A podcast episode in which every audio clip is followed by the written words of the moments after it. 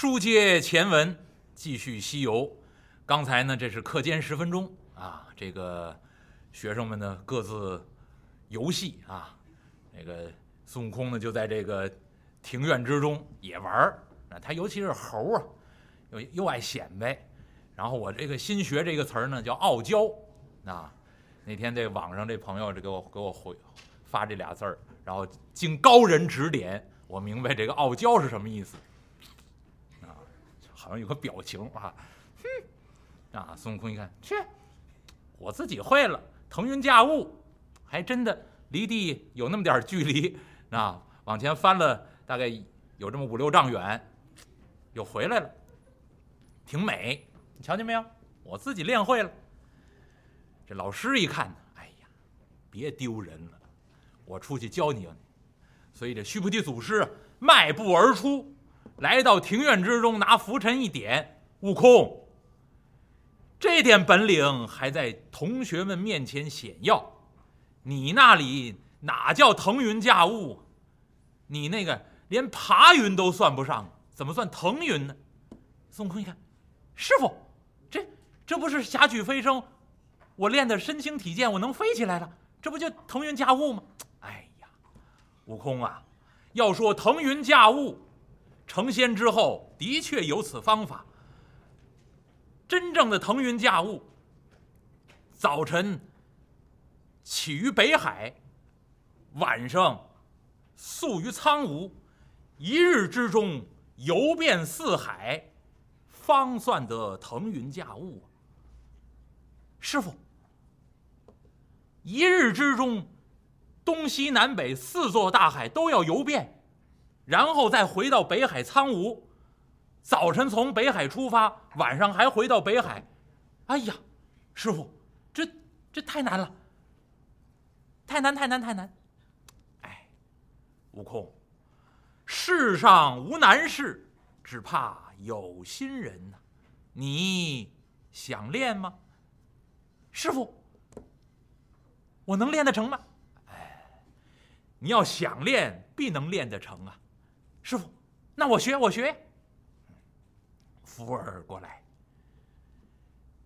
悟空啊，我看你刚才起云之时啊，其他人成仙之后，如果要腾云驾雾，必触地而起，拿脚踏一下地，从脚下升起云朵，拖着你起来。我刚才看你不触地而起。翻一个跟头，就地一滚，然后能离地有一点点距离，为师我就教你一个筋斗云，你看可好啊？师傅，这筋斗云飞得远吗？哎呀，一个筋斗十万八千里呀！师傅，就教这个，就教这个。须菩提祖师轻轻的声音。就在孙悟空的耳边呢，把口诀教授给孙悟空，如此如彼，这般这样，你照此法去修炼。多谢师傅，多谢师傅。哎呀，一个筋头十万八千里，俺老孙呢，好好去练。院子里这帮同学一看，你看看，你看看，这老师就是偏心眼儿。你看，这方法怎么都不教给我们呢？悟空，师傅是真爱你呀。这这把将来你吃饭的本领都教给你了，你将来这下了山不愁没饭吃，给人干个快递。好家伙，国际快运你都能行，来回飞呀，一日之中啊，你想去哪儿都成。你看看这师傅太照顾你了，同学们说什么都有，孙悟空不管那个，自己去练。慢慢的，这个筋斗云也练好了，一个筋斗。眨眼之间，十万八千里，一去一回，不费半日之功。身轻体健，孙悟空一身的本领，越练越好，越练越好。这一天，同学们又在这个灵台方寸山、斜月三星洞山门以外，大家一看，今天没课呀，休息休息。大家聚在这儿，天儿也不错，晒晒太阳，玩一玩。互相聊一聊，同学们这儿说什么都有，互相聊天大家一看，悟空，你说你来我们这儿十年了，我是师兄啊，我比你来的早啊，我来这儿大概二十多年，我到现在这加减乘除还没学会呢。师傅也不教我高深的东西，你说你来我这儿才十年呢，你看看，师傅把什么能耐都教给你了，那七十二般变化你也学会了，这一个筋斗十万八千里，你说你也学会了，哎呀，这这这，这让我等心有不甘呐。你你把师傅教你那，你教给教给我们。孙悟空，你看，七十二般变化，你想学吗？能教吗？过来，过来，过来！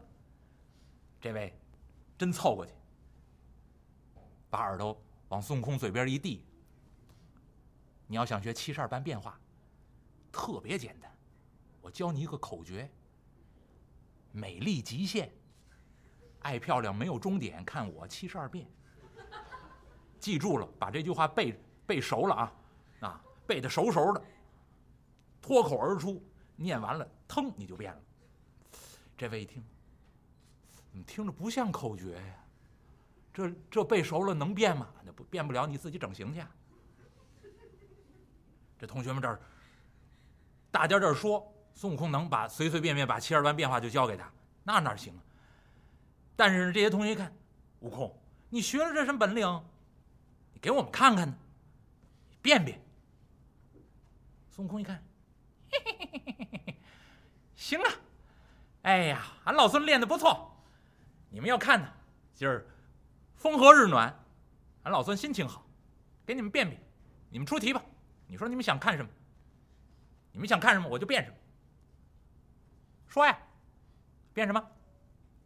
同学就说变个大立柜。孙悟空用手一指，你要倒霉，你信吗？孙悟空说，这东西。不值得一变。同学一看，那你变什么呀？这帮同学一瞧，山门外头苍松翠柏，一看这山门左手边这儿一棵古松，上面亭亭如盖。有一同学用手一指：“悟空，你变棵松树吧。你瞧见没有？左边的这棵松树。”长得真好，右边这儿缺一棵，你照着样在这边变棵松树，你瞧好不好？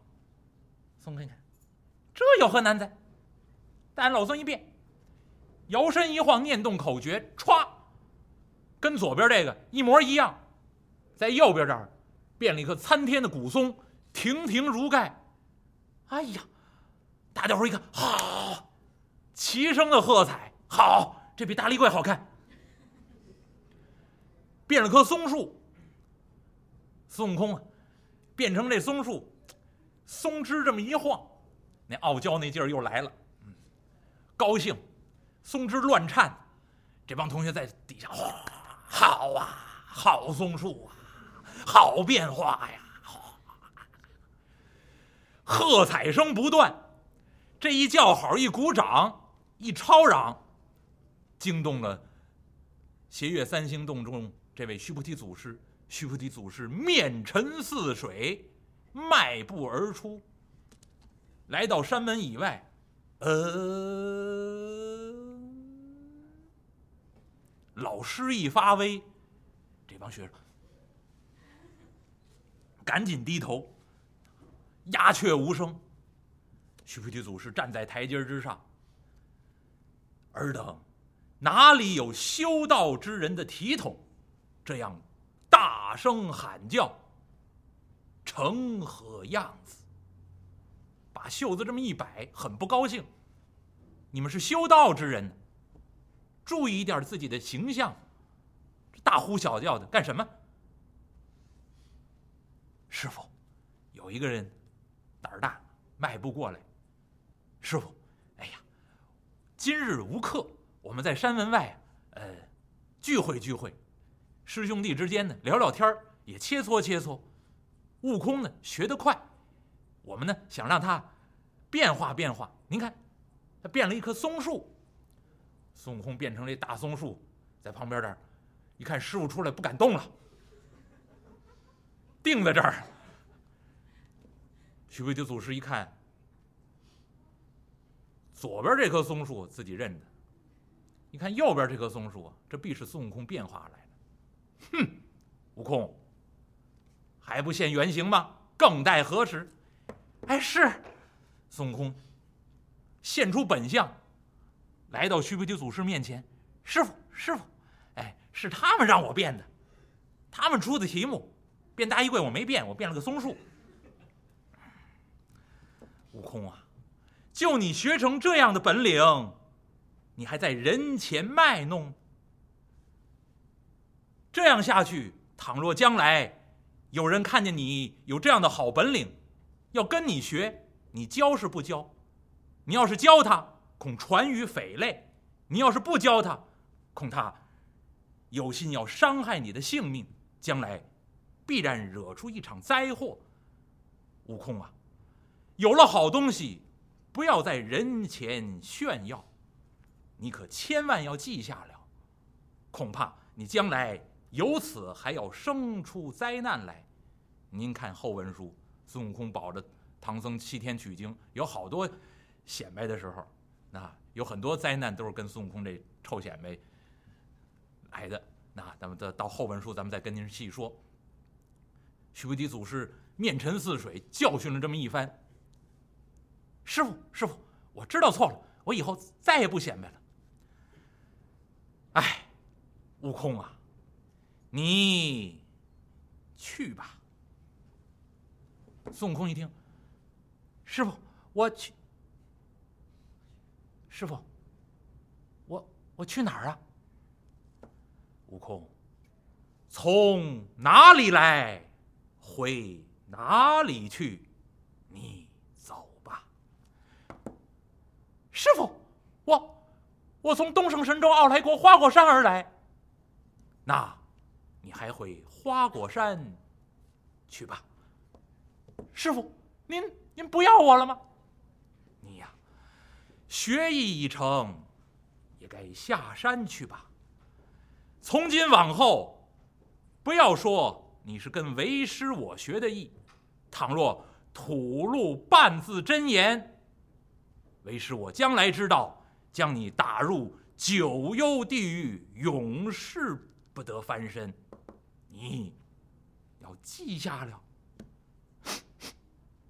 师傅，那。您真不要我了，你呀，下山去吧，将来不要连累为师才好。你呀，千万不要说出是我的徒弟，从哪里来，回哪里去，快去，快去。须菩提祖师把孙悟空赶走，孙悟空眼中含泪，师傅。多谢师傅，多谢师傅，十年以来教育之恩，从今往后，俺老孙见人只说这身本领是俺老孙自己学来的，也就是了，绝不连累师傅。须菩提祖师把拂尘一摆，悟空，去吧。一转身，带着自己这些弟子回到斜月三星洞中，咣当把山门一关。孙悟空站在山门以外，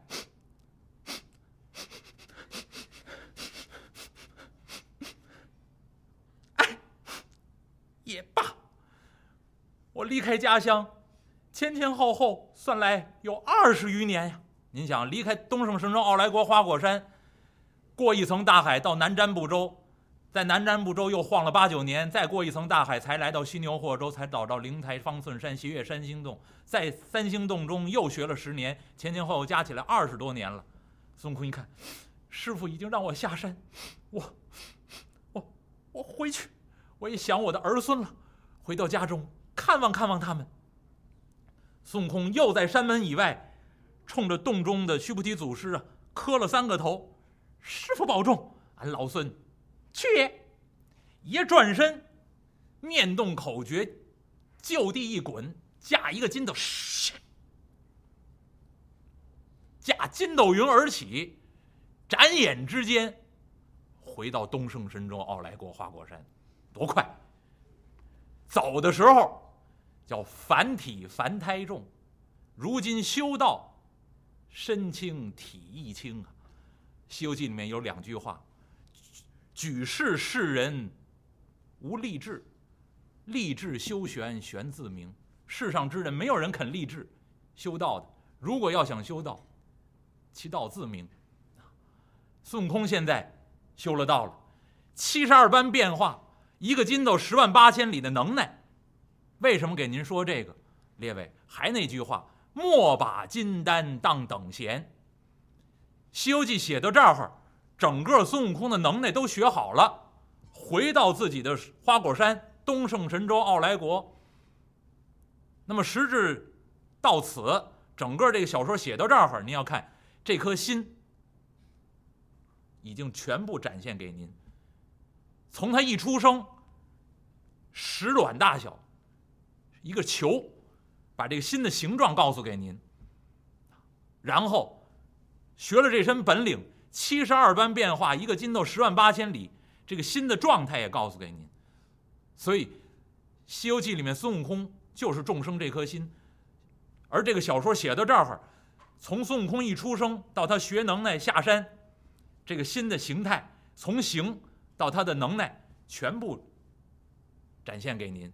不信的话，您回到家里面，给自己十分钟或者五分钟，把手里的事儿都放下。放下您的手机，啊，放下您的那个一切杂物，然后呢，您也不用盘腿，就往椅子上这么一坐，把眼睛垂下来，您就观察一下自己的内心，什么事儿都别做哈，就是您您手边的事儿都不要做，就把眼睛垂下来，看看自己内心的状态。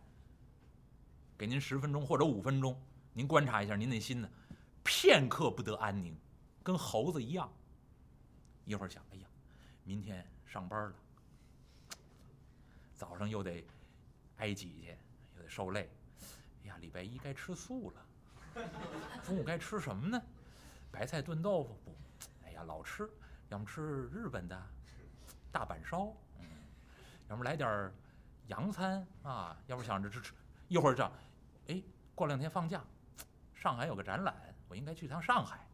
就想，哎呀，我我应该去趟西安，啊，听听青曲社才好呢。你就你想吧，你这心呢？你给您五分钟，您这心呢？一会儿没有安静的时候，您说您这心念一心里面一个念头都没有，您快了，那您快成佛了啊！但是您要观察观察自己的心，您就发现一会儿这儿蹦出一个念头，一会儿我我去上海好了，或者我再去趟日本啊，我这我应该去趟美国，噌，您就跑美国去了。那您比孙悟空还快呢，一个筋斗十万八千里就去了，然后噌又回来了。哎呦，明天还得上班。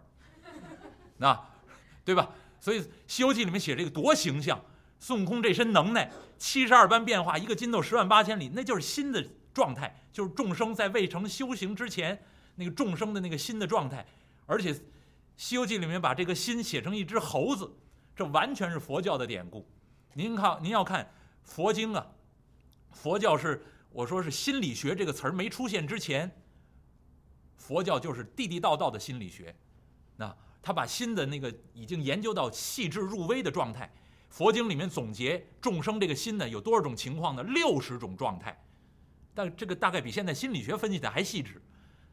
那佛经里面说这六十种心，最后一种叫什么呢？佛经里面记载叫猿猴心，就是我们的心呢就跟一只猴子一样，然后我们的身体呢上头有六个窗户，眼耳鼻舌身意，那然后这个心呢就在这六个窗户这儿。就好像关在这么一个空屋子里面，然后这儿开了六个窗户，这一一只躁动不安的猴子，一会儿蹦到这儿，一会儿蹦到那儿。您的眼睛看见这个 LV 的包了，您的心立刻就想赶紧把它买下来。那然后您的眼睛看到这只香炉了，赶紧就把它买下来。那然后您的您的耳朵听见一个好的音乐，您的心马上就跟着过去。那所以我们的那个心呢，就像猴子一样，眼耳鼻舌身意。跟着他乱窜，片刻不得安宁，所以佛经里面写叫猿猴心。那《西游记》设计孙悟空这个形象就是一只猴子，从一个卵一个石球到现在七十二般变化，一个筋斗十万八千里的能耐都学会了。